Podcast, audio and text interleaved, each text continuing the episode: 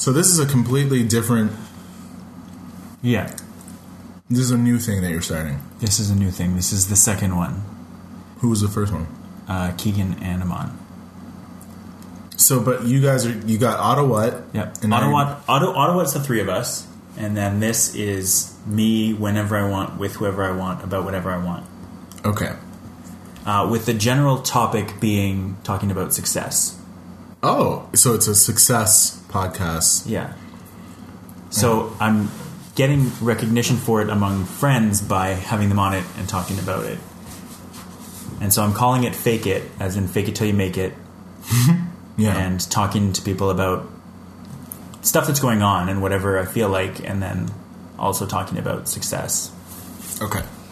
So I don't know, the stuff that I gave you to look at is, uh, That's fine. I'll talk about whatever. I'll just talk. yeah. So And uh, I put in music at the end because last time I had you on a podcast, you said you could talk for hours about music, and so we I can really round it out with that. Okay. uh, but first, and this is already recording, so we've already started.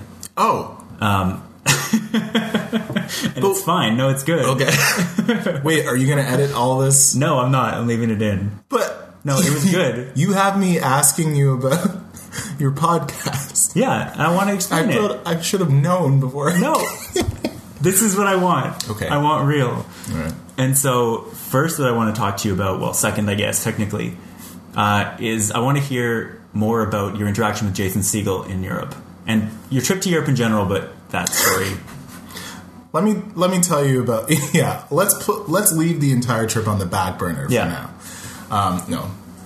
So Becca and I uh, went to Europe and we stopped off in London first, which was which was great. Um, I was pleasantly surprised by London. I didn't think that it was going to be as exciting as it was. I'm a huge history nerd, and so there's a lot of history, a lot of culture there. You got the British Museum, you, you've got the um, the British Library, um, and then at night, the London, just the nightlife, just the scene, just like bursts into this flurry of activity with all these different characters and all these different people and like all this entertainment. And I just didn't know it was such a cosmopolitan city. I just expected it to be like all stuffy and No, yeah, I would have thought it was more like Ottawa. Like it'd be kind of nine to five, maybe go a bit later than five, but that it would shut down at night. no. So apparently in London, I think it's it's customary. This is what uh, this is what we read that it's customary to go out right after work. Like everybody goes out right after work for drinks and what have you, and appetizers and that kind of thing, and then they go home. Um, and so when we were walking around downtown London, it, it would be around like seven or something, and it's like crazy. Like there are so many people, it's so exciting, and it, I guess it was because of that because people are just they're just starting to go out or they're just you know winding down to go home. But on like the Friday or Saturday night, it's like people like went out, went home, got ready for like a big night out, and then came back like it was or I don't know. Anyway, it was so it was it was great. It was exciting to see. So then after London, um, we went to Paris. Um, which I know Paris gets a lot of recognition for being this wonderful romantic city, but I didn't like Paris as much as I thought I was going to like it. Which isn't to say like I it's not like I didn't like Paris at all and that I hated it, but I just really didn't see what all the fuss was about. Okay. Paris in itself, other than the museums and the architecture, like the buildings there were really beautiful. The museums, the art was really beautiful. Um, there's a lot of history in Paris, obviously, because that's where a lot of intellectuals and a lot of free spirit artists came to feel inspired and they produced these wonderful masterpieces and that kind of thing. And you had all these people, all these painters would get together, all these writers would get together and they would really talk about it, um, about their craft, and they would really develop. So a lot of a lot of things, especially in like the 19th and 20th, early 20th century, like a lot of great things came out of Paris. But when I went there, it seemed a little bit dirty, a little bit sketchy in some places, and it was just the it was like the whole city was a was a tourist attraction. I'm picturing Montreal right now as you're describing that. so London London is the Ottawa Yeah. of Europe, and Paris is the Montreal of Europe. Um, no, so it, it a lot of it was that everywhere we went, someone was trying to sell us something. Okay. um, whether it be like cheap trinkets or beer that was coming out of like a bucket or you know or there was always that constant threat of being pickpocketed Yeah. um, which we so there were a lot of sketchy people coming up to you and you don't know what they want or like you know so it was somewhat uncomfortable but i i did love seeing the architecture and seeing the art so we went to the louvre yeah. because um, i do love art and I, like i mentioned i do love history Yeah.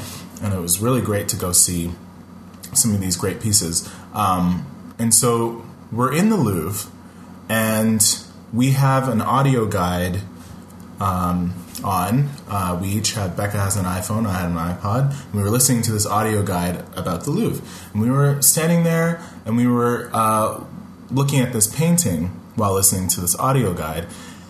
And I was standing a little bit behind Becca and there was sort of a crowd. It was the Louvre, obviously, is going to be fairly crowded. And all of a sudden, in the corner of my eye, I see a guy who is taller than everybody else. Right.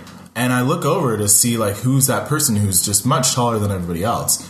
And uh, I look, and it's Jason Segel, and my heart just was a flutter. It leapt out of your chest. It really did. I I was so excited. I couldn't believe it. I was like, that couldn't possibly be him. And then I was like, no, it's the Louvre and it's Paris. It could totally be him. It's Yeah. not like I'm seeing Jason Segel like in Ottawa or like in like Kitchener, Ontario. Sure. You know, this is Paris. Like people people come here. so so then I started just grappling at Becca. Um, just like I was just like grabbing her. I was trying to get her attention, and uh, later on, she told me that she was a little bit frustrated because she's like, "What?" Like, because I was really, I was really excited to be in the Louvre, Yeah. And I was like, "Oh, look at this! Look at that! That's really cool." And so I started like grabbing at her, and she kind of turned around. and was like, "What? Like, why are you grabbing me? Like, the paintings aren't going anywhere. Like, Yeah. what could you possibly?" And I was like, "That is Jason Segel," and she's like, "No, it's not." And I was like, at this point, he had made it to the other side of the room. Sure. So I grabbed her hand and I said, You come with me right now, and we're going to go look at this gentleman, and you tell me that that's not Jason Segel. And so we walk over and we see him, and she's like, That's Jason Segel. And I was like, yeah. And we started freaking out. We started laughing and stuff. And what he was doing was he was he was having a, uh, a private tour of the Louvre. Right. So I think it was him and his wife or girlfriend. I don't know. know. Girlfriend. Girlfriend? Yeah. Okay, so it was him and his girlfriend, and then a tour guide, um, and they were discussing uh, this painting, and he was just like looking up. But you know what? The whole thing, because I think I know a little bit about his girlfriend. I don't know if she's an artist Uh, or. She's the person who was either married to or dating Heath Ledger first, if I recall correctly. I forget who it is. I don't remember their name, but uh, It wasn't Michelle Williams. okay. Well, that's the last person that I remember. Okay, it was it was someone else. It was someone else. Um, so because I would have freaked out over Sure. Michelle Williams as well. So would Becca because she loves Dawson's Creek. Um, anyway, so so this person it seemed it almost seemed like Jason was being dragged through the Louvre. he had that look on his face where it was just like this pleasant smile, but it was like I wish I could be anywhere but here right now. Sure. But he's just being nice because his significant other probably really wanted to do this or something like that. Like all guys know that smile. Like we all know that face that we Yeah. make when we're doing something we don't want to do. um, so anyway, so we're freaking out, and um, then they walk over to the other side of the room now, where I first saw him, and they started looking at the painting that we were looking at when I first spotted him, and um, so we follow him, and I was like, "What do we do?" Because we didn't want to be those people. You know, like we You already want- were, but you didn't want to be we more. were, but we didn't. Well, but we didn't want him to see us being those people. Yeah. Like we are, we're, we're completely content being those people, you know, out of his view. But um, so Becca was just like, okay, well, we can't both just stand here and stare at him. So why don't you look at him for a little bit while I turn around, and then we switch, and then I look at him while you turn around. we can't both just look at him so I, I was on the first the first shift of, of looking at him, and so I just kind of like i wanted him to look over. How close I, were you?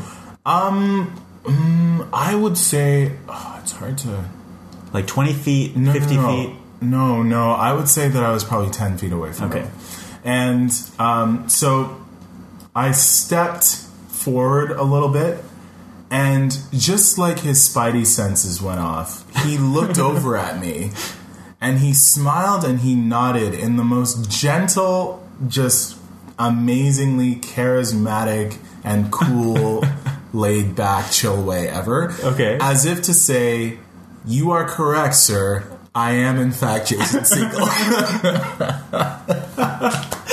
That's amazing. That's exactly how I imagined he would respond. and and all I could muster up the strength to do was just stand there like an idiot with this smile plastered across my face, just waving at him. Um, and I was So waving. you did you I was just like, automatically waved? yeah, I was just like waving at him with this like fast paced wave that only went in like one plane. It wasn't like, hey, how you, it was just like this this windshield wiper Yeah. uh, karate kid. So Wax on, his, wax his off. reaction because he's done this all he does this all the time is Yeah. I'm yeah I'm Jason Segel I'm cool I get it like I'm charismatic and your response is I'm an idiot you are Jason Segel I'm a total idiot who is going to wave at you like I'm five years old. And so he, you know, he nodded and he smiled and I waved at him. And then he went and looked back at the painting that, that they were. it's probably the Mona looking at. Lisa or something it's not that important we've all seen it, It wasn't the Mona Lisa, which, side note, wasn't as spectacular as people might think it Apparently it's pretty small It is very small and it looked very dull. I know it's old. It's like from the 1500s or whatever, but um, people were flocked around it and I I knew before I went that it was underwhelming Yeah. and so I didn't expect much and it pretty much met my expectations. Like it it was just a painting. I know that there's a lot of technical things that Yeah. are great about it, but Anyway, so uh, that was so seeing Jason Segel was after the Mona Lisa, and immediately after seeing him, Becca and I were just like, that was infinitely better than the Mona Lisa. like this, our tickets to the Louvre were completely like validated and Yeah. like worth it just by seeing him. So we sat down, and Becca and I were kind of smiling, giggling, freaking out like little schoolgirls, and he walked past us. And I, my plan was not to look at him. Like I already had my time with him, and I didn't want to be like overbearing as a fan. And so we weren't looking at him. We were just kind of like looking around. And then when he walked past, he looked at us and he smiled and he said, and he waved and he said, "Hey guys." And I tried after crashing and burning in front of him Yeah. and looking like a complete fool. Um, I tried to be really, really cool, and I was just like, "What's up, man?" And Becca, cool. Becca just like smiled and like giggled, Yeah. and he kept walking, and uh, and then we just like freaked out. And at this point, I think there was another couple who might have been from somewhere in North America who were realizing that it was him, but all they were doing was smiling and giggling and like taking a bunch of pictures of him, which we did. We took pictures Yeah. of him. Like Becca and I pretended that we were taking pictures of ourselves, but really focused on him in the background Yeah. or um, wanted him to be in the background. Becca took a really great picture that I don't think she's posted yet on Facebook, but it's just him. Like she zooms in wow. on just Oh, him nice. looking at the uh, at the painting. So we did that, but they were like they weren't being coy about it. Like they were just freaking out. So he went into another room and we were like, should we follow him? No, let's not follow him. We want to give him a space. He's on a private tour. This is quite obviously he's on vacation. We don't want to bother him. So we went into the next room and we continued our our uh, our tour of the Louvre. And the next room was a bunch of sculptures, I believe. And we were looking at these sculptures. And again, I was in a different part of the room than Becca was. And Becca came over to me and she's like, it happened again. And I was like, what are you talking about? And she's like, he's over there. Do you see him? And, I, and at that point, he was kind of in a corner. I couldn't really see him. But what Becca said was that she was looking at a sculpture. And all of a sudden, she just like looked up, and Jason Segel was already looking at her, smiling and saying hi. And she was just like giggled and put her head down and like ran over to me. but he's like, it's like, because a few minutes had passed, so it's like he recognized us from before and he was just saying hi again. And so that was awesome. And then we he left the room and I think he went out into like the courtyard or something of the Louvre, and we um, we took a washroom break and um, standing outside of the washrooms, uh, you can you're near the cafeteria, and we saw him go into the cafeteria. So we were just like, okay, should we? I'm pretty hungry, so Yeah. well, we were like, should we manufacture another quote unquote chance encounter with Jason Segel? And so we debated that for five minutes until I said, you know what, let's just do it. It's been enough time now that he won't think that we're following him. Like he's, it's been five minutes. Yeah. So we went in, we pretended to look at the incredibly overpriced food in the Louvre cafeteria and consider that we're going to buy it. And when we went in, he was at the front of the line paying for his food. And it's kind of like, it was kind of weird. It was kind of like seeing your teacher at the grocery store. Like, Yeah. Celebrities don't pay for things, right? Like they're celebrities. like they don't have to use money. They just grab it like, and leave. Yeah. it's like I'm Jason Segel. That's my currency. Yeah. Um, so anyway, so he was at the front of the line. Then he went and sat down, and um, I decided like, oh, let's let's walk past him because he was at the very front of the cafeteria. He wasn't trying to hide like out of view of everybody, and so we could see him. He was at the very front, and I said, let's walk past him, pretend like we don't see him, pretend that we're looking at food, and then on the way back we'll interact with him. so we walked past him. He was there eating. Uh, we pretend we didn't look at him. I saw him in the corner of my eye. I don't know what he was doing. I don't know if he saw us or not we went we looked at these counters of like food and stuff like that. Nothing really looked good. And so we went to another counter. Nothing looked good. So we went back and we were leaving the cafeteria. And this is when i looked at him and i said oh hey i pointed at him as if i had just noticed that he was there. And i said oh hey are you following us man? And he laughed. He threw his head back and laughed. And he continued eating whatever he was eating. And i said see you later and then we walked out, and then we left the Louvre because just nothing could get better. Top that. And so we were freaking out, and Becca had this complete like fantasy of uh, like, what if we run into him again? And he comes over and he says, "Oh man, this must be fate that I keep running into you. Let's be friends." And he like, and he like asks us out to like go to dinner with him and like spend the rest of his vacation with him. We become friends with Jason Segel, and like what? And I was like, that's not gonna happen because is You're like, I world. wish it would. I really wish it did, but um, so that was that was meeting Jason Segel, and that was that was a highlight, a highlight of the trip, and of um, and of being in Paris too. You could theoretically still make a missed connections ad. I tweeted him. I saw Jason Segel and I said hi. I tweeted him that night, and I said, "Thanks for being so cool." Um, while my girlfriend and I completely geeked out at your awesome presence. Um, so Did you even say at the Louvre? Did you mention? No, at the Louvre. Yeah, I Okay, said okay. thanks for being so cool at the Louvre. While my girlfriend and um, but he, from what I what it looks like, he's not very active on Twitter. He's not very active, and most celebrities just get like thousands of people just talking about them, so that it gets lost in the noise. and I don't think you can direct message them because why could you? Uh, can you di- direct message celebrities? some of the, I, feel think you can turn the you can turn the setting Yeah. on. I don't think that was an option don't. for him. Yeah. So yeah, he probably he probably won't ever see it. Yeah, it's gone now. Like Um, it's gone now, yeah, it's yeah. Yeah. too far. I can tweet him again. you could you could every day just the Every same day, message. just tweet him. Yeah.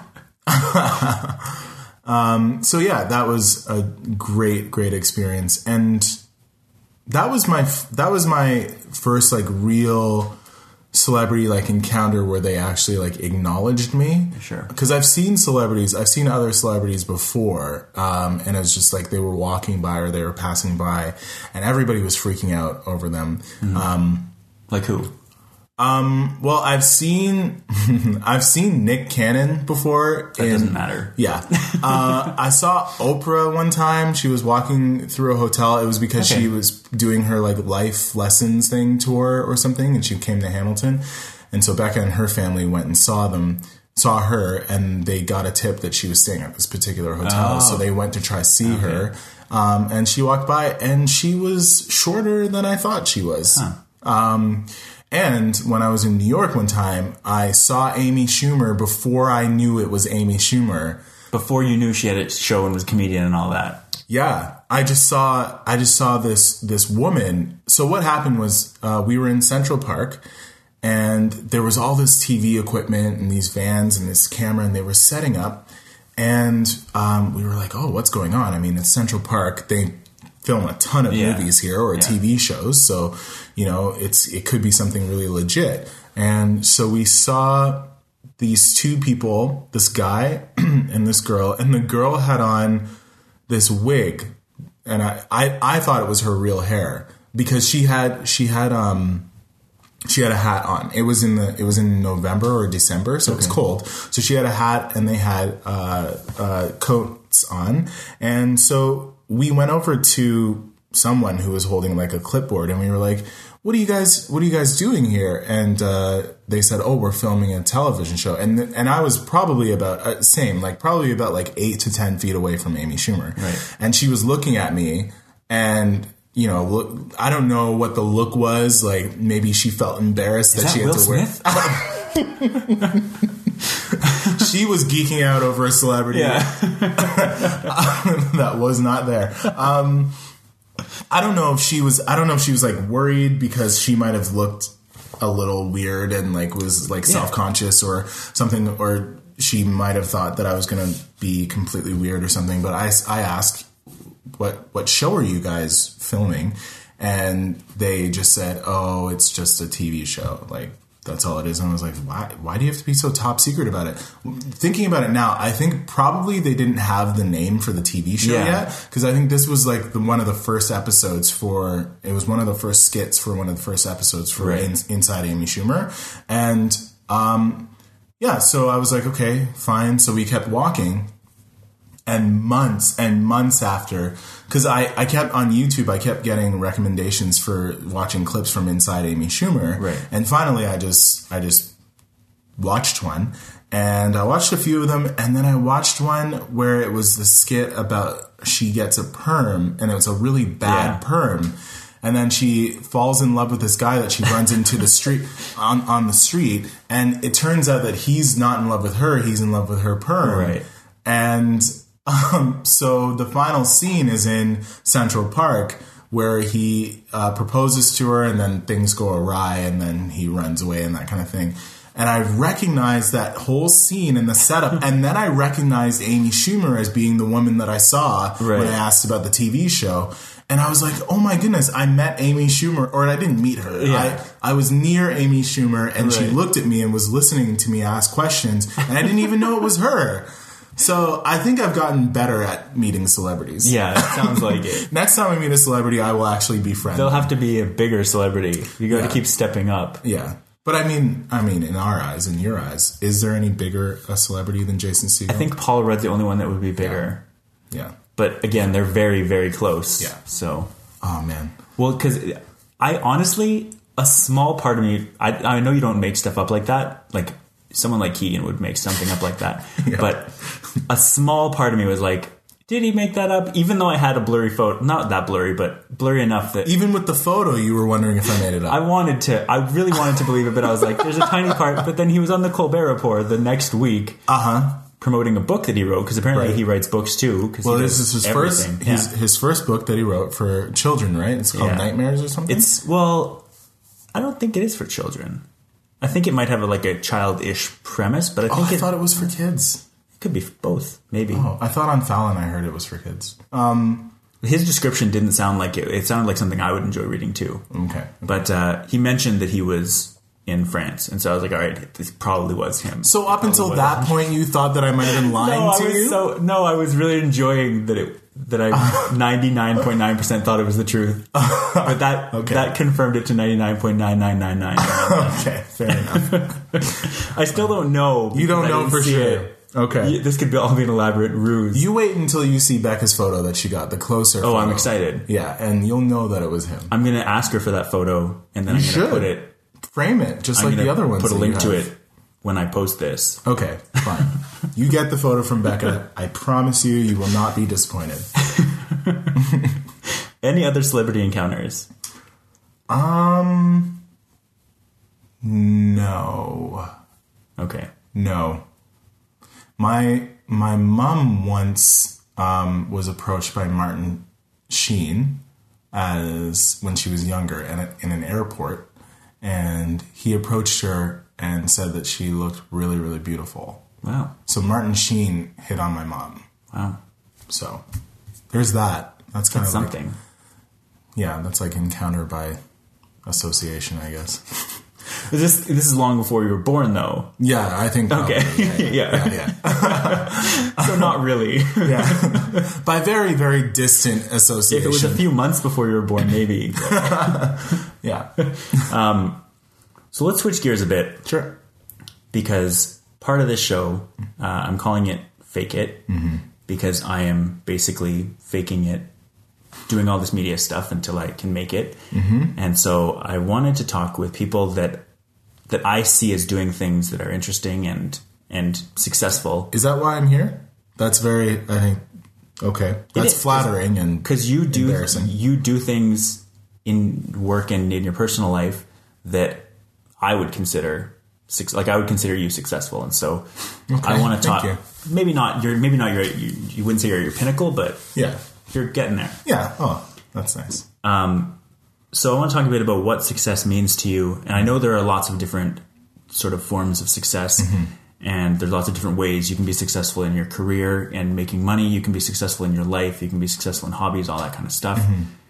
And so maybe just start by talking a bit about what you think personally success is for you. No, I I don't know if it's the age that we are right now, but I'm really I've really actually been thinking about that a lot. I think that's something that a lot of people think about, especially around our age. Mm-hmm. You know, in their mid twenties, they're trying to just like get their roots in and, and try and start a great life for themselves.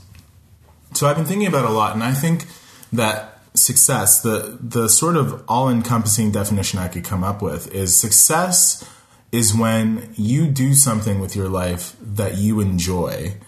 Um, and you know where this came out of was I've been thinking for the last couple of years actually I've been thinking a lot about my own mortality like knowing that life isn't forever and there will be a day where I die and I might take this uh, a little in, in a morbid direction a little bit It's not morbid, it's reality. it's reality. So everybody everybody is born and then they live and then they die. And success for me is not spending too much time doing nothing. Uh, spending time doing something that's fulfilling. Um, I personally really love music. I love writing and performing and listening and watching music. And for me, success would be if I could make a career or make a living out of doing uh, music, something involved with music that I enjoy. So I just think that's all it is. I don't I don't want to put in money into it or you know that kind of thing. I, I just think it's like when you when you reach a point where you are incredibly fulfilled in whatever you're doing, then you are successful. Um, if you can make a living out of that thing that you're doing, then that's a bonus. But if we're talking about the grand scheme of things, if we're talking about your purpose for living, um, I think that it's much more meaningful to go after something that makes you feel fulfilled, um, something that you can, something that you could do for free. yeah. Um, if you make a career out of that thing, then more power to you. I think that's success. That's cool. Yeah. I like that. I like the thought because that's a lot of what I'm doing right now is for free. I'm actually about to hit the minimum amount that YouTube slash Google uh, requires you to make to pay you, which is pretty exciting. Next month, I think I hit that. It's it's very low. But No, again, but I mean, you're going to get something. paid. It is Yeah. something. Yeah. So yeah, Google's writing me a check next month. That's that's the coolest sentence ever. Yeah, Yeah. That's really cool. yeah. Congratulations. Thanks. and I mean, all of it. I, I first started. It's called AdSense. Uh, like you get ad, you put ads on YouTube videos and on websites and that kind of thing. Uh, I first started it back in I think 2011, maybe early 2012, and nothing happened really until basically this February. Yeah. And things have been picking up speed. I would say. Yeah. So I'm Well, I mean, you you are involved in a lot of different areas of media. Yeah, Right? I, I got to the point where a traditional job wasn't getting me anywhere personally. Like when I was working, I was making money, but Mm-hmm. Sure, it, it yeah. wasn't giving me any personal satisfaction. Yeah. and so I started one thing at a time. I mean, I started working with Sons of Pluto, Yeah. And Which we yeah, extremely immensely well, appreciate. I also appreciate it because it gives me an opportunity to invest in you guys and invest in the band and also invest in myself because Yeah. I'm learning skills and I've picked up video editing skills and audio editing skills that Yeah. I wouldn't have even I wouldn't have had any way to do that Yeah. without this jumping off point. And so I'm I know that I have a lot of talented friends and friends that have skills that I think I can complement. And so in the projects I do, it's either me or it's me and a couple people that I think are interesting and talented. And I know I have I have a lot of technical savvy, and so if I can bring people together and be able to put stuff on the internet, I'm gonna want to keep doing that. Mm. So you've been working at it for years. I've been building. I've been, I was building really slowly, really, really slowly to start. Yeah. But it's it's picked up the pace this starting this spring. It's great because it's good to see your friends doing things. Because I've I've been I've been seeing you everywhere recently. Yeah. On Facebook, um, I've been seeing you with all the different um, the podcasts that like Ottawa podcasts and different videos and video blogs and Yeah. like that kind of thing. And I think it's great. And and it's great to see your friends doing something that they enjoy but doing something that's meaningful. Because you you don't just talk about whatever. Like you talk about really cool things. And you and you uh, express your op- opinion in really articulate ways about some really really tough issues. And i think if anybody has the chance that they should listen and watch everything Thanks. that you've done really because because it's really it's really interesting stuff and so that to me would be success like you might not be making or you know google google's going to write you a check but it's not going to be for very much but Yeah. i consider that successful because you are doing something that you love i mean it'd be great if you if you or myself with music like took it a step further Yeah. you know, and, and made like a career out of it or did it full time, but it's still a small level of success, which is great. And we're in our twenties, so we have time Yeah, to do exactly. to do things. My I, a friend of mine um, uh, from back home, he just opened his own fitness center. It's like a fitness and wellness center, and he had been talking about it for years and years. He'd always been a personal trainer. Um, you know, played football, like that kind of thing, coaching football, and he always talked about, you know, um, just opening up his own fitness center and he finally did it this year and he he quit his job he worked at this big gym that like this chain gym and um, he realized that he was being underappreciated Yeah. and he quit his job and he got a loan and he invested money into this thing. He didn't know if it was going to work or not and he built this thing. He literally with his hands with his brothers and with his friends like they built this thing. They tore it down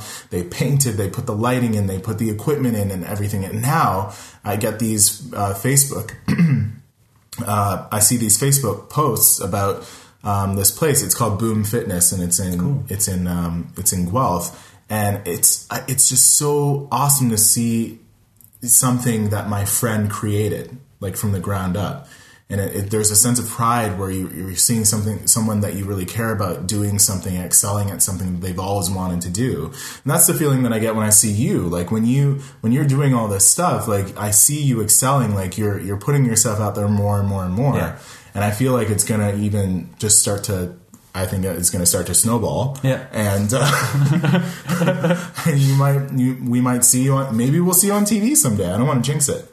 But I, I don't think that jinxes it. Okay. If it's going to happen, it's going to happen regardless of you saying I that. suppose so.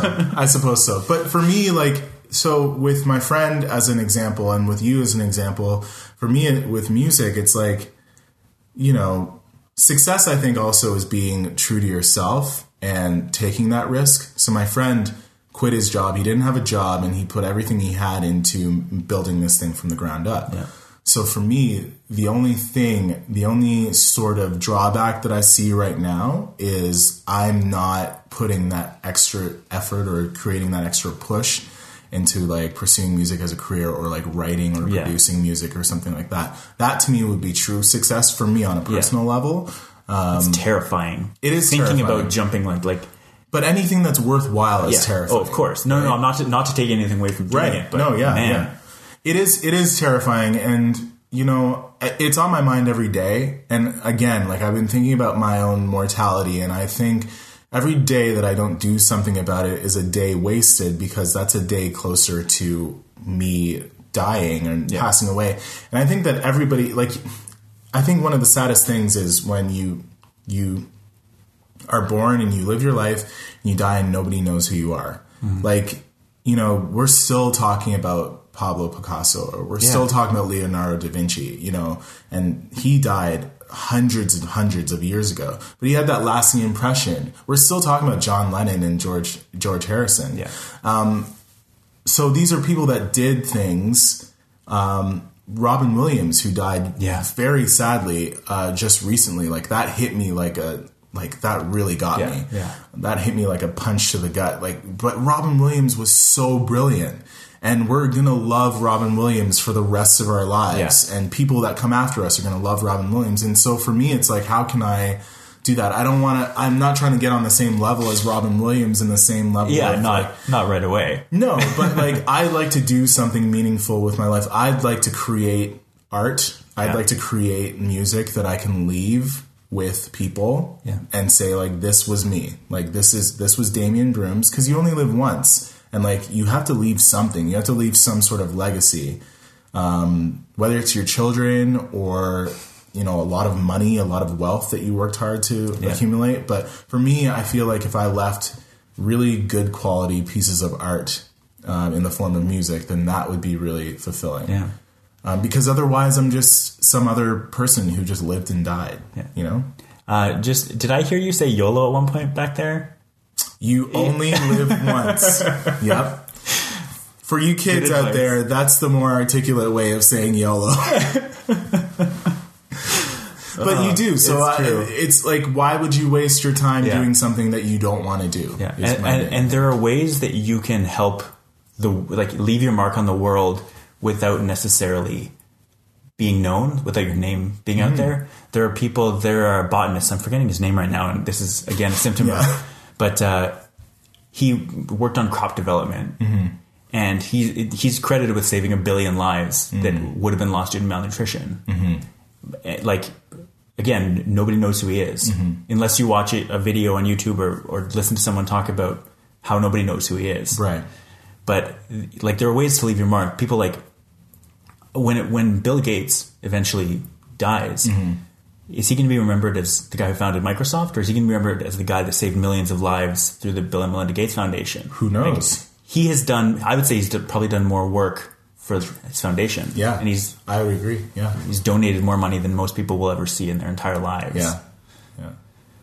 Speaking of which, that Bill and Melinda Gates, they're um, a huge donor for for my work Yeah. for Micronutrient Initiative, and just with crop development and and malnutrition, like that's something that I'm currently involved in, which is good. It's kind of like a it's kind of like a it's a good fallback if I'm not going to be. At least I'm still just doing something Yeah. somewhat meaningful with Yeah. my life. You can, you can have a "We Are the World" benefit.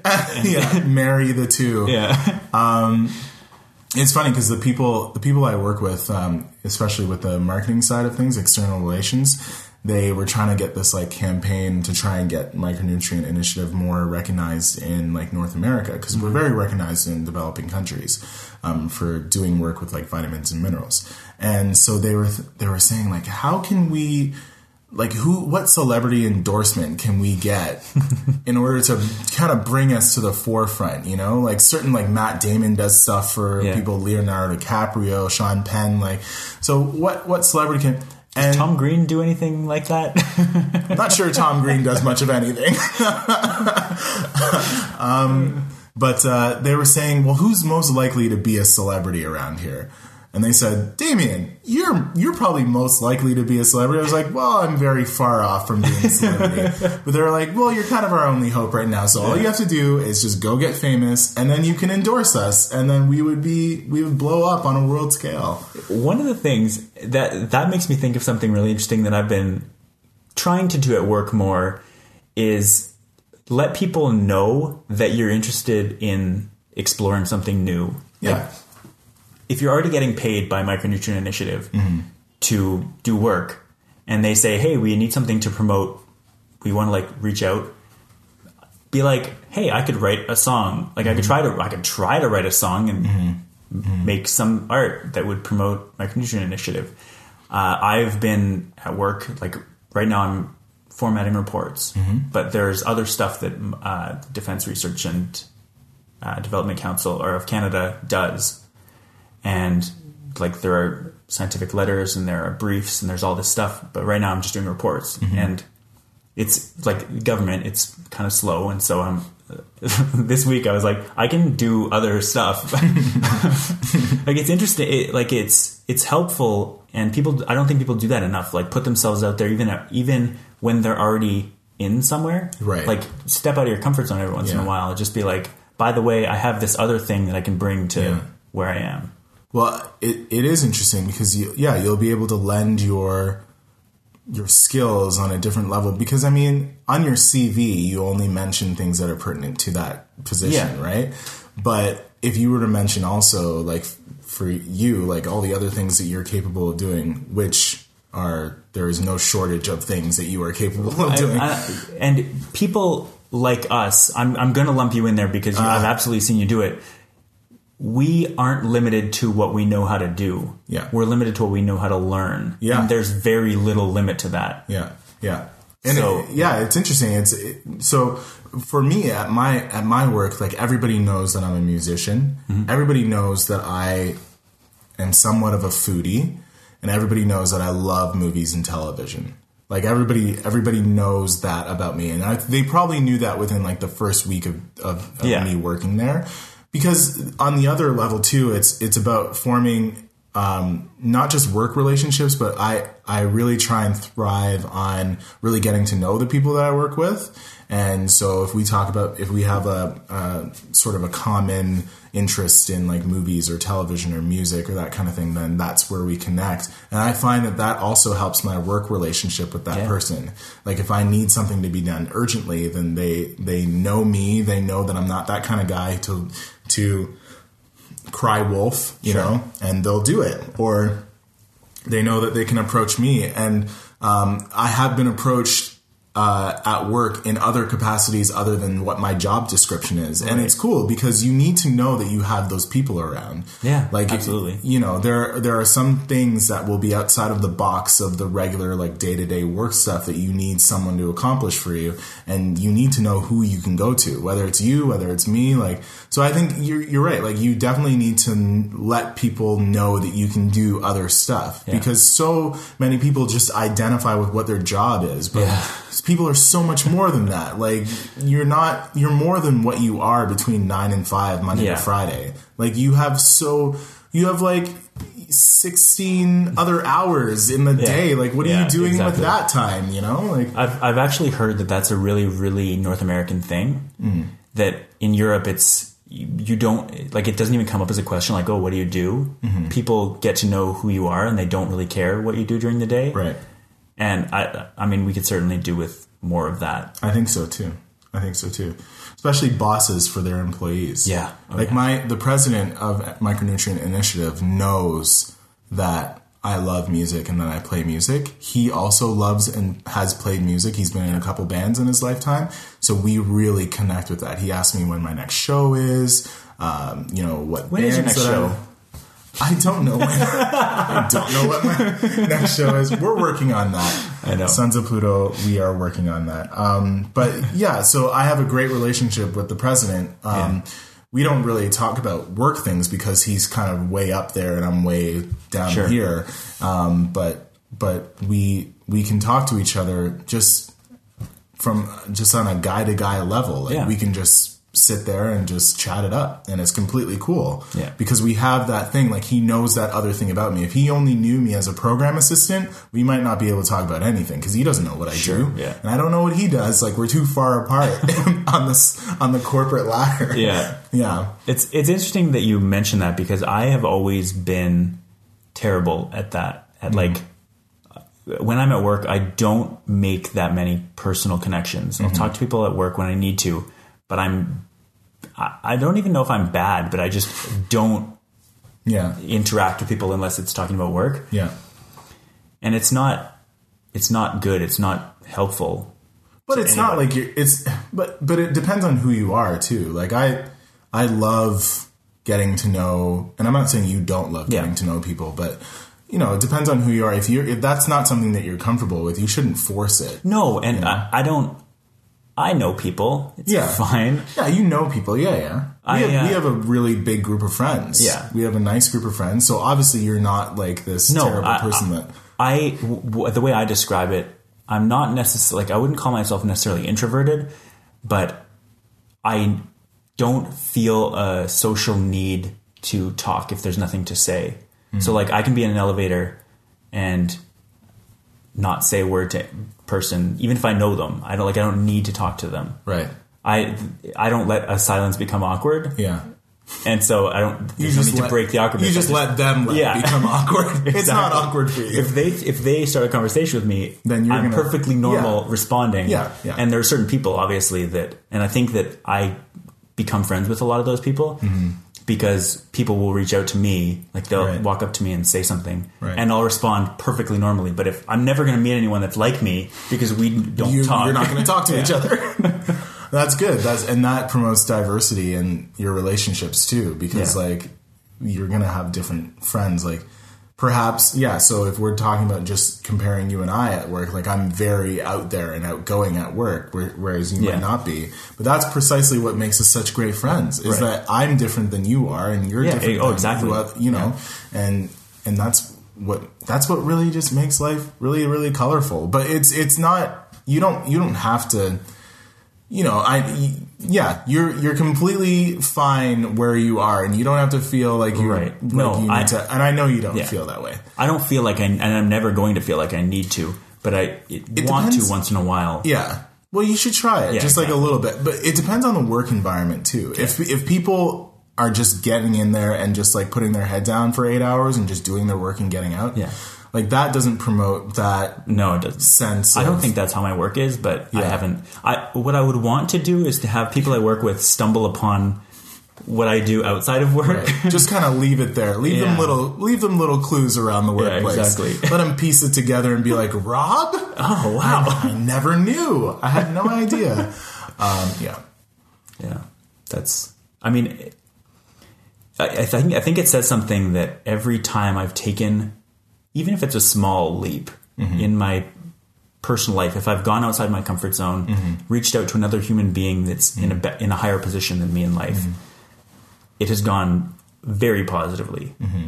Every job I've gotten has been because I didn't sit there and do nothing. It's the time I put myself out there is the time that something positive happened in my life. That's that's what you have to do all the time. You have to put yourself out there in order to gain any advancement, any any footing anywhere. Like nobody ever got anything done just sitting in in their living room, just sitting there staring at the wall. Like nobody has ever gotten anything Right. done like that. Like you have to, and any person who's gained some sort of a success had to sacrifice something. Um, and and had to put themselves out there. That's any the only time that you can gain any sort of advancement, um, gain any footing is where you where you put yourself out there, where you step outside of your comfort zone. Because we're all like when we're in our comfort zone, we're it's not good to be comfortable. It's not good to be like complacent. Right. You have to move. You have to Yeah. keep moving. You have to keep trying to be better. Yeah, Yeah. I think I think that's one of the reasons that I mean, I think we share this a very well documented disdain for pants. and For pants, I don't like pants. Uh. you like? I mean, I I like walking around in my boxers. right? And Versus if you yeah. have to put pants on and it's not a formal situation, you're going to pick sweatpants first. No, No, so- I don't no, wear at home. At home, But like when you want to be comfortable, you wear when you want to sweatpants. get sweatpants, yeah. I'm not trying to. I'm not trying to make the joke that I always make with you that you always wear sweatpants. no, not this time. Yeah, but you're right. Like when, yeah, like when I come home, if I want to be comfortable, I put sweatpants Yeah. on.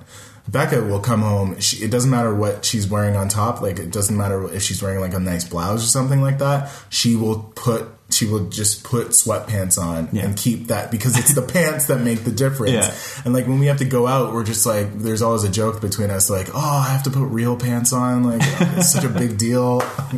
But I think there's something to be said for comfort. Mm-hmm. Um, I find that I'm a lot more efficient if I'm comfortable. Like Mm-hmm. I can do better work if I'm comfortable in other ways. Like if, Okay. if I'm putting myself out there, I'm I'm I don't know if I'll ever really be comfortable. I'm getting more comfortable putting myself out there, but I'm always at my least comfortable when I'm stepping out of my comfort zone. And so it helps me and the rest of the time to be wearing comfortable clothes. That's what I'm trying to say. Like I love sweatpants or no pants because it's the most comfortable I can be. while doing uncomfortable things. Yeah. Okay. But not in public. But, But yeah, of Yeah. course not in public. You're you're a stand-up guy. obviously not. no, but I, but any anything like I said, anything that worthwhile that is worthwhile. Sorry, is is gonna it's gonna cost something. It's gonna it's gonna cost you some comfort. Like if you want to become like an Olympic athlete or something like that, you're gonna have to put in the work. You're gonna have to push your body to the limit in order to be in top physical shape. But that's some work that you had to do. Like if you Yeah. just sat on your couch and ate chips, then you wouldn't achieve that same goal, right? So it's all worthwhile. And maybe you work for a little bit so that you can become comfortable or you would Yeah. like to reach that co- level of comfort that you aspire to reach. Yeah. You know, but it, anything, anything is going to take work. It's, yeah. it's not. when I not first started podcasting, I've gone back and listened and watched, and it's so uncomfortable for me. At the time, I was like, "This is cool. I'm getting out there," and now I look back, and I, it's so it's so bad. It's so funny when you see so that's like me with with music and like watching old footage of the band of Sons Yeah. of Pluto. Um, I don't know how we ever thought that we were good. well, people kept telling you, and I like I, if I look back at the old stuff, I know you guys are better now, but I can also put it in context. Sure. so I know that you guys for, for what we since- were at that Yeah, time, exactly. I guess we were good. Yeah. But yeah, we've improved so much more since then. And since then, we've written our own songs and like we're really comfortable with those songs and that kind of thing. So we're tighter as a band. Um, but just like looking back, I just don't know how anybody let us on stage. it's funny because like I've I've been to a lot of your shows and I've Hmm. recorded you guys when you're just playing music. Mm-hmm. And even in my own projects, I still know that there's a lot of low-hanging fruit. Mm-hmm. I can still see where you guys can improve or when I can improve. Mm-hmm. Specifically me when like when I'm filming you guys I, there's so many very obvious things that I know that I could do better. Mm.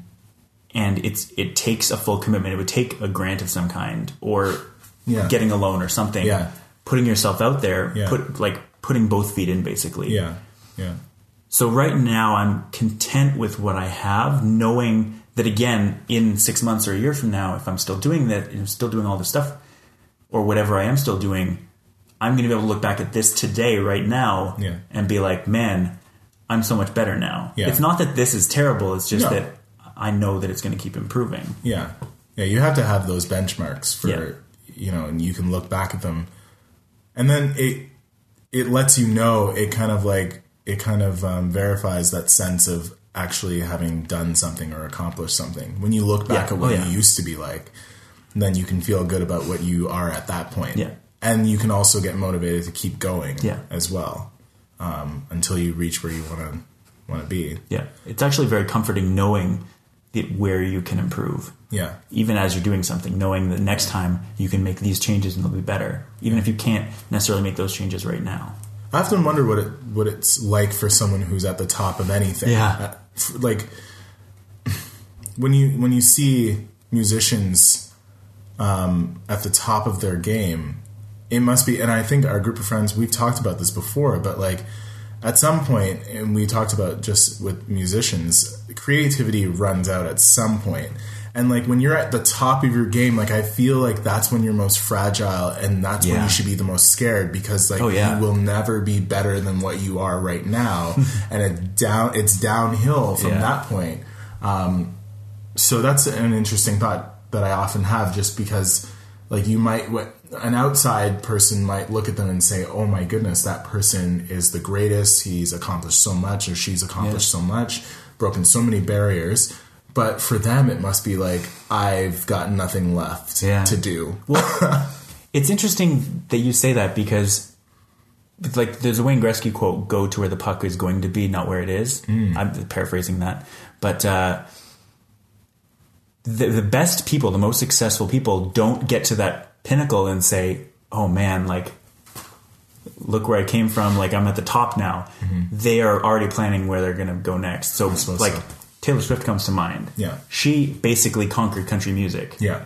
and now she's a pop star. She made a pop album, or she's Yeah. making it and putting it out. Yeah. Like she's not sitting still. She's not. She's she's did country. She loved it. I'm I'm assuming, and now she's going to the next thing. So I, it's s- not. I suppose that that that just speaks to the type of person that they are. Like they Yeah. wouldn't that type of person who gets who achieves a lot of success wouldn't stop anyway because they've never stopped. Exactly. Yeah. Same with Bill Gates. Yeah. He made billions of dollars in Microsoft, and then he moved on, and now he's doing even better work, Right.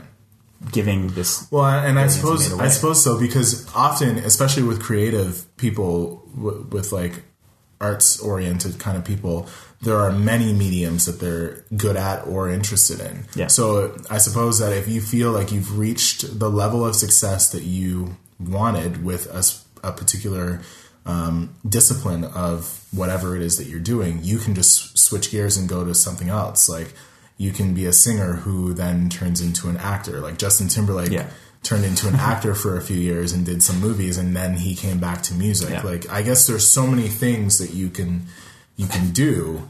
Um, and when you when you gain that sort of notoriety and when you gain that sort of influence, then it's easier for you to move Yeah, between disciplines. Star well. power in, in the case of an artist. Yeah. Yeah.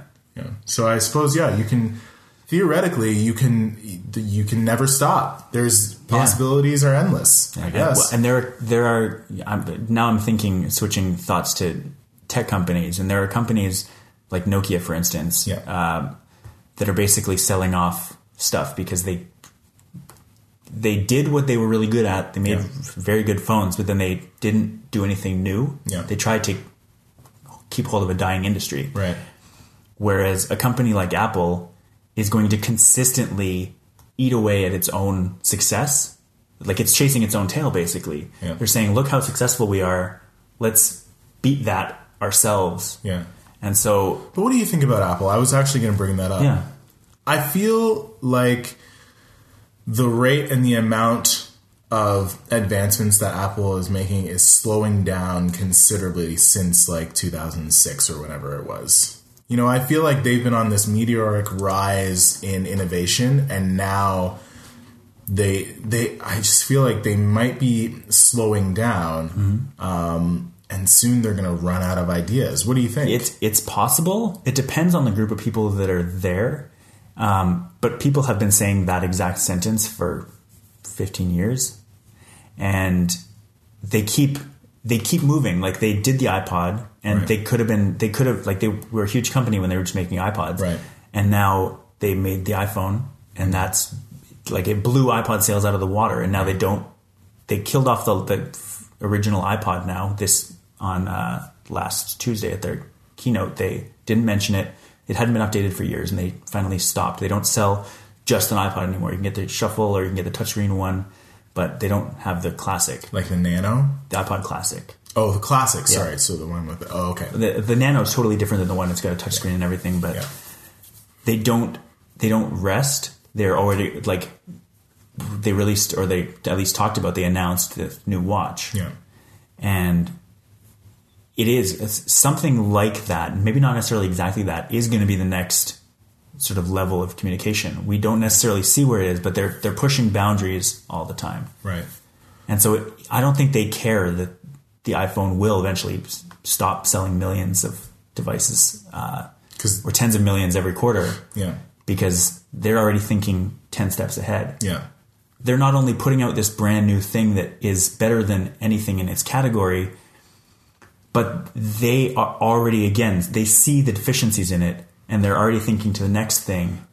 So, so that that's interesting because it just seems like there's a common theme when we talk about success. Like it's it's seems like it's like thinking about the next thing and thinking about how you can become better. Yeah. like constantly Yeah. improving, and that's and that's success, or that that's the way to success is just constantly reinventing or improving Yeah. yourself. Yeah. So I think that that's something that we can we can probably take examples like Apple Mm-hmm. and apply it to our own lives. Like look at what we are doing, where where we want to go, and then when we get there, like look at where Yeah. you, Be like thinking about the next thing the whole time. right it's like when you're driving or when you're riding a bike or something like that you don't just like just like continue to look at Yeah. one spot and you ride up to it and you just you know you're always looking forward Sure.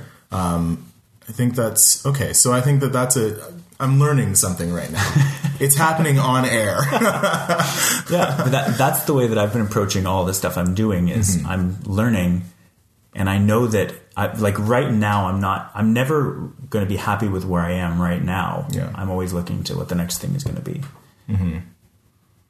So I think yeah, success. Success then, if I can tweak my definition a little bit, is never stopping and finding, but never stopping within the realms of that fulfillment. Yeah. And that fulfillment can come from various disciplines. If you feel like you've reached your end at a specific thing, then you can try your hand at other things. Sure.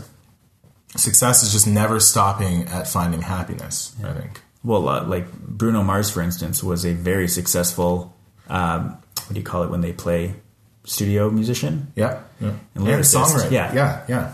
and so he just trucked away at that and now it's paid off and he's multi whatever i don't know if he's platinum but i'm going to call him multi platinum. He's a fantastically Yeah. talented artist. Yeah. And he yeah, he put his time in. But then it's it's frustrating to see other people that don't put their time in. yeah that's true And then they get success. But I feel like those are the people that won't last. yeah Because they it was just handed to them. So they don't have the work ethic. yeah Like they've never had to do anything for it. So they won't appreciate it And- as much as someone who had to work yeah. for it. you can definitely see i think one of the people that that makes me think of is justin bieber Sure. i don't know how he's going to handle he's I don't think what he's has he handling done? much of anything what has right he done now. the last couple of years Well, he retired, quote unquote, right? he's going to come back amanda bynes retired and she's back Is she back did, or though? did she leave again i don't know I've But, actually uh, been meaning to check up on Amanda Bynes. What's going on with her? Amanda, please. um, but uh, he he's an interesting case because he did put a lot of work in. He got lucky in a lot of ways, but he put a lot of work in, and he could come out of this stronger. He could do an NSYNC and Justin Timberlake and be successful as an adult too. But it's going to take continued work, and uh, maybe he has the work ethic, maybe he doesn't. I don't think that story's written yet. Justin Bieber and people that have come after him are the product of a different age, though. Yeah. Because Justin Bieber is the product of YouTube. Yeah, he's one of the first products of YouTube. Yeah, and a lot of people since then are the product of YouTube, Mm-hmm. um, which is fantastic. YouTube has done great things for people. Yeah. Um, but there are people like Bruno Mars, like Justin Timberlake, that really had to. They didn't have that platform. No, not like they all. really had to start from scratch. Whereas anybody could be a celebrity within 15 seconds if you put the right video together. You could be a celebrity for 15 minutes. Yeah. But okay, what I what I it's it's about making yourself better though, right? Yeah, yeah, it's yeah. about like so when I was in um, London, uh, Becca and I got tickets to go see Jersey Boys because they were on like discount, and we were like, because we- it's not anywhere near New Jersey. no. I was actually worried that they were going to speak with British accents, but they, they stuck with the Jersey accent and it was very authentic. But the thing about, so the Jersey Boys is about the Four Seasons, um, Frankie Valli and the Four Seasons, and they had a couple hits, but what really made them was that they got this guy who played piano and he was pretty young and he, but he just had a, a knack for making catchy tunes. And so when they got their first big hit, he was already looking to the next one because he said, like, you make one hit, you're a one hit wonder. Like, and you can be forgotten tomorrow. Yeah. You make two, you make three. Okay, you got some chops. Like that's that's great. That's fine. You make four, then you get then you get to start being in people's minds. Then you become sort of a household name. Um, I feel like people who are only famous for 15 minutes kind of just like ride that out. Like, Yeah. And they milk all that's worth out of that thing and don't think about the next thing. Um, because if you if you have that thing, like if you get yourself on the scene, pretty soon, like people's minds are p- fickle things. Like, do you remember when the ALS Ice Bucket Challenge was a thing? Like that was a huge thing like a few weeks ago. Yeah. And we're already like looking for something else because people get so bored. Like, there's only only so many times that I will laugh Yeah. at. People were bored almost instantly, I think. Yeah, but there's They felt bad not continuing to be interesting. And there's only so many times where I'm gonna laugh at like ain't nobody got time for that Yeah. or you know hide your kids hide your wife Yeah. you know like that people are going to it's almost like you're forced to do it anyway if you want to be successful you are forced to look for the next thing because people are going to expect the next thing from you Mm-hmm. yeah. um, so those those people who are you know 15 minutes of fame, good for them. Like they like Antoine Dodson. Yeah, from oh, yeah. that he bought a house and he got Well, enough. William money. Hung is another example. Like Right. they do one thing and that, that's fine. Yeah, that's they're fine. Not, they're not thinking about the next thing, and they No. maybe they don't need to. maybe they don't need to. Maybe that's success for them. Like maybe they don't care. But um, but I think that you have to keep striving, like we've been talking about. Like you have to keep going, and that's the only way that you're going to continue being in people's minds. Like you basically have to throw yourself at them Yeah. constantly. Oh, yeah. Like hey, look at me. Like this is what I've done now, and this is what I'm doing. Um, yeah, If you're not doing the next thing, somebody else is, yeah. and so you It's survival of your the own fittest. next thing. Yeah. Like success is survival of the fittest. Like whoever is there. I actually I don't know if you watched um, New Girl yet. Yes, New I Girl did. premiere. And Winston's uh, philosophy on taking someone home with you after a wedding is just be there. and I Sounds so creepy, but yeah, but you can really you can really apply that to being successful. Like you just have to be there. Yeah. Like when they when they wake up in the morning, be there. like, and I think that that's especially on YouTube. Those people who put a video out like every week or Yeah. like every day, day. like they they are really successful because they they are there and they're in each Oh, other. yeah. They're in people's face constantly. And people like routine. Like people like knowing that next week there will be another My Drunk Kitchen or whatever Yeah, it is. yeah, Like like people people love that and they're there and they're th- those people are always there and it's something that people can rely on and they're never going to forget about it because it's just always there. Yeah. So I think that you just have to be there in order to be successful. If you if you gain success and you want to maintain that success, you have to keep thinking about what's coming next and you just have to be there so that when when we talk about like Sons of Pluto, Yeah. you know, Sons of Pluto goes through these surges of like when, there, especially when there's a show that we're going to do, like there's tons of activity and Yeah. a lot of people, but in those times in between, we're not really doing much, but Right. we need to get better at just being there and becoming something that people can expect and something Yeah. that people can enjoy. But I mean, th- there's a certain thing to be said in music and in certain things where you want to have that off period. Like Yeah. TV has a summer for a reason Yeah. where there's where there's nothing, Yeah. and bands don't make any noise until they put out an album for a reason. Yeah. But yeah, there's definitely something to be said when you're trying to build recognition to. Even if you're not putting out, you're obviously not putting out an EP every few months. You're not. Right. You can't. If you have full time jobs, you can't play shows every few weeks. No. But there's something to be said for doing something. You can do something. Yeah, you can always do something. Yeah. Remind people that you still exist. Right. Yeah. Um, so that you're never forgotten. Like I said, the public will chew you up and spit you out. Like they'll Yeah. take all that you're worth, and then you're worth nothing at the Yeah, end it. exactly. and then they move on to the next thing. And that's something that I'm actually kind of worried about if I were to pursue music was how would I be treated? Because a lot of times artists are treated as commodities. Yeah. Oh yeah. Like very few artists have independence of their own. And I don't know if a lot of people know that. Beyonce and Jay Z, I think, are the only two that I can think of.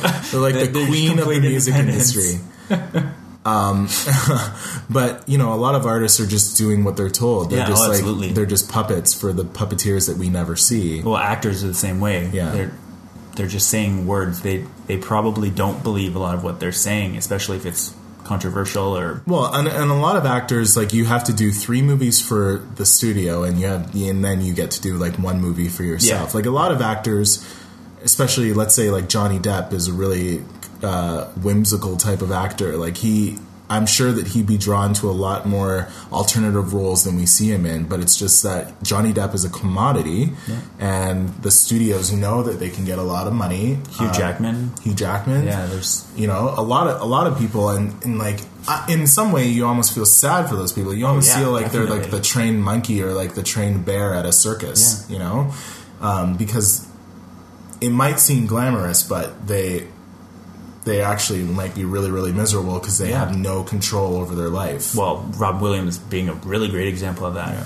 I mean, I I went the the week after uh, he died, I went and watched Bicentennial Man and Aladdin back to back, and both those movies are just about how someone's trapped for their entire life and then they're finally set free. And I'm like, wow, he like there's a thing there that's Yeah. definitely I wonder if that really resonated with him, like on a personal level. yeah.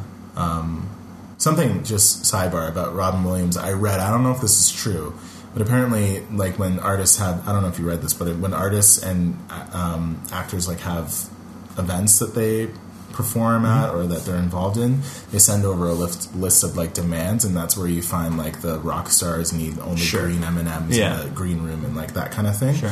Um, apparently, Robin Williams, as one of his demands, he always had that whatever he was involved in, that event, that organization, that company had to hire a certain amount of homeless people and give them a job for a certain amount of time. Wow. Um, and whatever he did, that was that was part of his list of demands. So he and I'm finding out all these, and it's terrible that you only find these things out about people Oh, yeah, when they're definitely. when they're gone, and people say all these nice things about people when they're gone. Um, I'm finding out that he was just so so generous, and he was so kind and loving and caring, and so genuine, and he just like thrived on making people laugh, and he was so fearless. And it's so sad that we have one less person like Yeah, that oh, in yeah, the world definitely. because there are so many people who are so selfish like so many people who would never do even a fraction of what Robin Williams did and but the thing is Robin Williams didn't ask anything No. for it like he he took his situation and mm-hmm. he propagated that that feeling and and that advantage to other people who are less advantaged. And he didn't say anything about it. Only now am I finding out all these things. Oh, I didn't know he was that amazing. But some people like you see some stars that are like they go and they like dig They go and they bring a homeless person to an award show and then talk about it constantly. Right. or they like put they take a brick and they put it on top of another brick and then there's a bunch of pictures that Yeah. are being taken and then it's like oh this person is such a humanitarian but they probably like go back to the hotel where they get like a steak dinner after Yeah. you know stuff like that Yeah. um, but robin williams was so kind and genuine and kind and he didn't ask anything about it and a- ask anything for it and and that's I think that's the true beauty of it. Like that's the true spirit of of being able to give and being able to be charitable is that you're not asking anything in return. Because if you anyone who's able to be charitable is in a position where they don't they are not receiving charity but they're giving charity. So you know, if you're in that position, you can afford to be nice and and do something for someone else um as long as it fulfills you. That's what success is all about. Yeah. I'm sorry, but I feel like we've been talking for a long time. we have, yeah. Hmm. Yeah, That's probably a good place to stop. I feel like we've I've I've gotten your definition of success and, Yeah. and you've modified yours a little bit. I have. I learned something, so thank you. Well, thank you for coming. Yeah. Uh, yeah, let's get something to eat. I'm, I'm starving. thanks for being here and Thank you uh, for having me. It was very. It was awesome. eye opening and Yeah. learn more stuff about you. Yeah. I don't think you learned anything about me. Do you I think learned so? stuff about Jason Segel. Uh, did I? I definitely learned stuff about you. You only asked me here to ask me about Jason Segel. this thing isn't even on, is it? This red light doesn't mean anything. The red light just means getting power. Oh, I see. So really, Before we go, uh, let people know where they can find you online. Um, you can find me through Sons of Pluto. Um, so Sons of Pluto, if I do say so myself, is a great and talented Ottawa band. You can say that too. There. You can say that, Yeah. okay. And so on Facebook, uh, just type in Sons of Pluto, and we've got our own page. Um, we're really trying to get to 500 likes, Yeah. or like 350 or something. Almost at 400 followers on Twitter as well at Sons of Pluto. We're 398 or something. So at Sons of Pluto on Twitter, Sons of Pluto on Facebook, www.sonsofpluto.com. Um, and you can email us at info at sonsofpluto.com.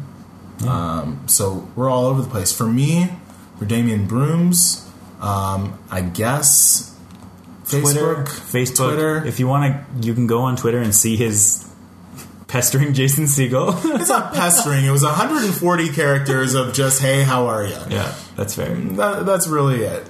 That really sums up my entire interaction with him is just being there but not being there too much. That's fair. yeah. All right. Well, thanks for being here again. Thank you and very uh, much. let's go eat. All right. Okay, that was episode two of Fake It with me, Rob Robitrell.